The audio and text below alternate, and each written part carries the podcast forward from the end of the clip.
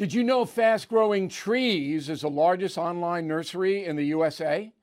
With more than 10,000 plant varieties and millions of satisfied customers. I have their trees and plants at my home, and they're fantastic.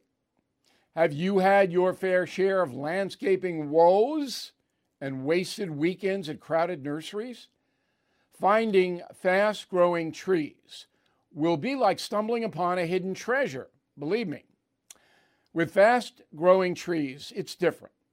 From fruit trees to houseplants, they have it all delivered right to your doorstep.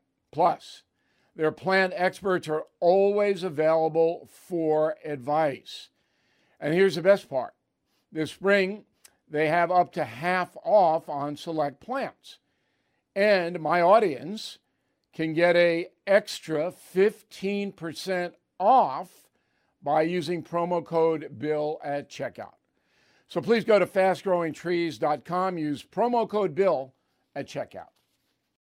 I hope 24 is a good one for you and your family, and you accomplish a lot of uh, worthy things. Good health, most important.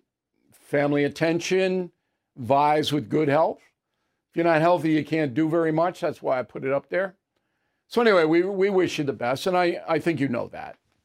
Uh, I had a couple of interesting experiences over the break I want to tell you about. Um, and they reflect what's happening in New York City and state. So I took uh, my 20 year old son to uh, the Knicks Bucks game, and you couldn't drive from Nassau County to Madison Square Garden. It's a two hour ordeal around Christmas time. And then you have to park, and that's insane. I think the parking lots are, what, $65, $70 now. So we took the train, all right, the Long Island Railroad. Fine. 35 minutes from where I live, easy shot, Penn Station, right below the garden. So a little bit early for the game.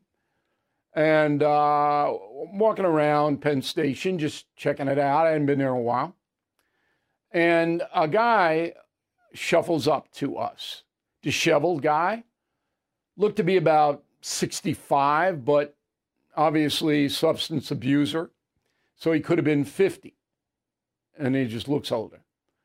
So the guy's got a uh, veteran's cap on and a button that says, I'm a vet. And he comes up and he goes, uh, Give me money. I'm a vet.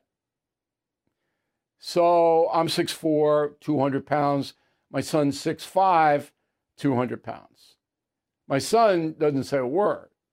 I go, No. One word, no. The guy looks at me. I look at him.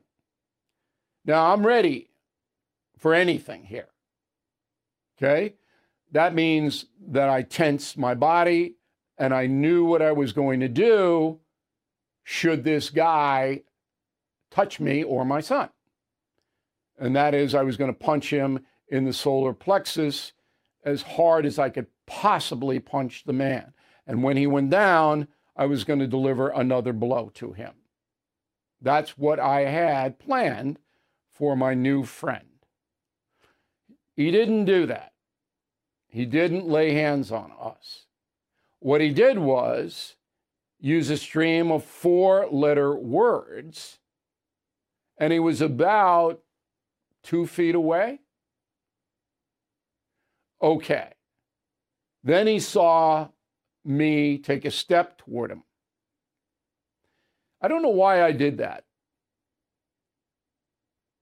but I did. I took a step and then he bolted. Okay? All right. So I'm looking around for a cop. That area of Penn Station is covered by Amtrak police. And I'm watching this guy, and he's doing the same thing to other people.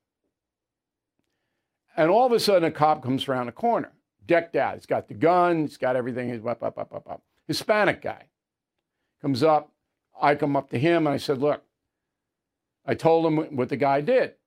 And he goes, This is New York City. What do you want me to do? I said, I want you to eject him from the station. The cop says to me he has freedom of speech. I say to the cop, he's violating the law. The cop looks at me. He goes, How? I go, He's menacing in the third degree. Now the guy knows I'm a serious person. I identify myself. He had no idea. Okay. I said, I'm Bill O'Reilly. You may have seen me on uh, television or heard me on WABC radio. This man is violating the menace, the New York State menacing statute. He needs to be removed now. And I'm staring at this cop. He did not want to remove this man from Penn Station, this police officer.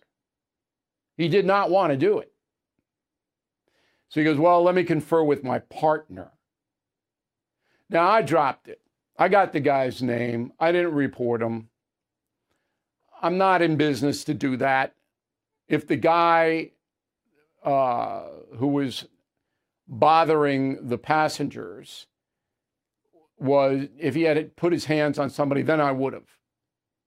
But this is the mentality. That cop did not want to deal with this guy. And the guy was violating the menacing law in New York State, menacing in the third degree. He was absolutely doing it. I had a witness standing next to me, my son. Cop did not want any part of it. That is why we have anarchy in this city. I'm Mike Slater from the podcast Politics by Faith. This is a crazy time in our country. It's stressful, a lot of anxiety, and it's going to get worse. And I realized that one of the things that helps me take away the stress is realizing that there's nothing new under the sun. So on this podcast, we take the news of the day and we run it through the Bible and other periods in history to realize that we've been through this before and we can rise above again. Politics by faith, anywhere you listen to the podcast. Politics by faith.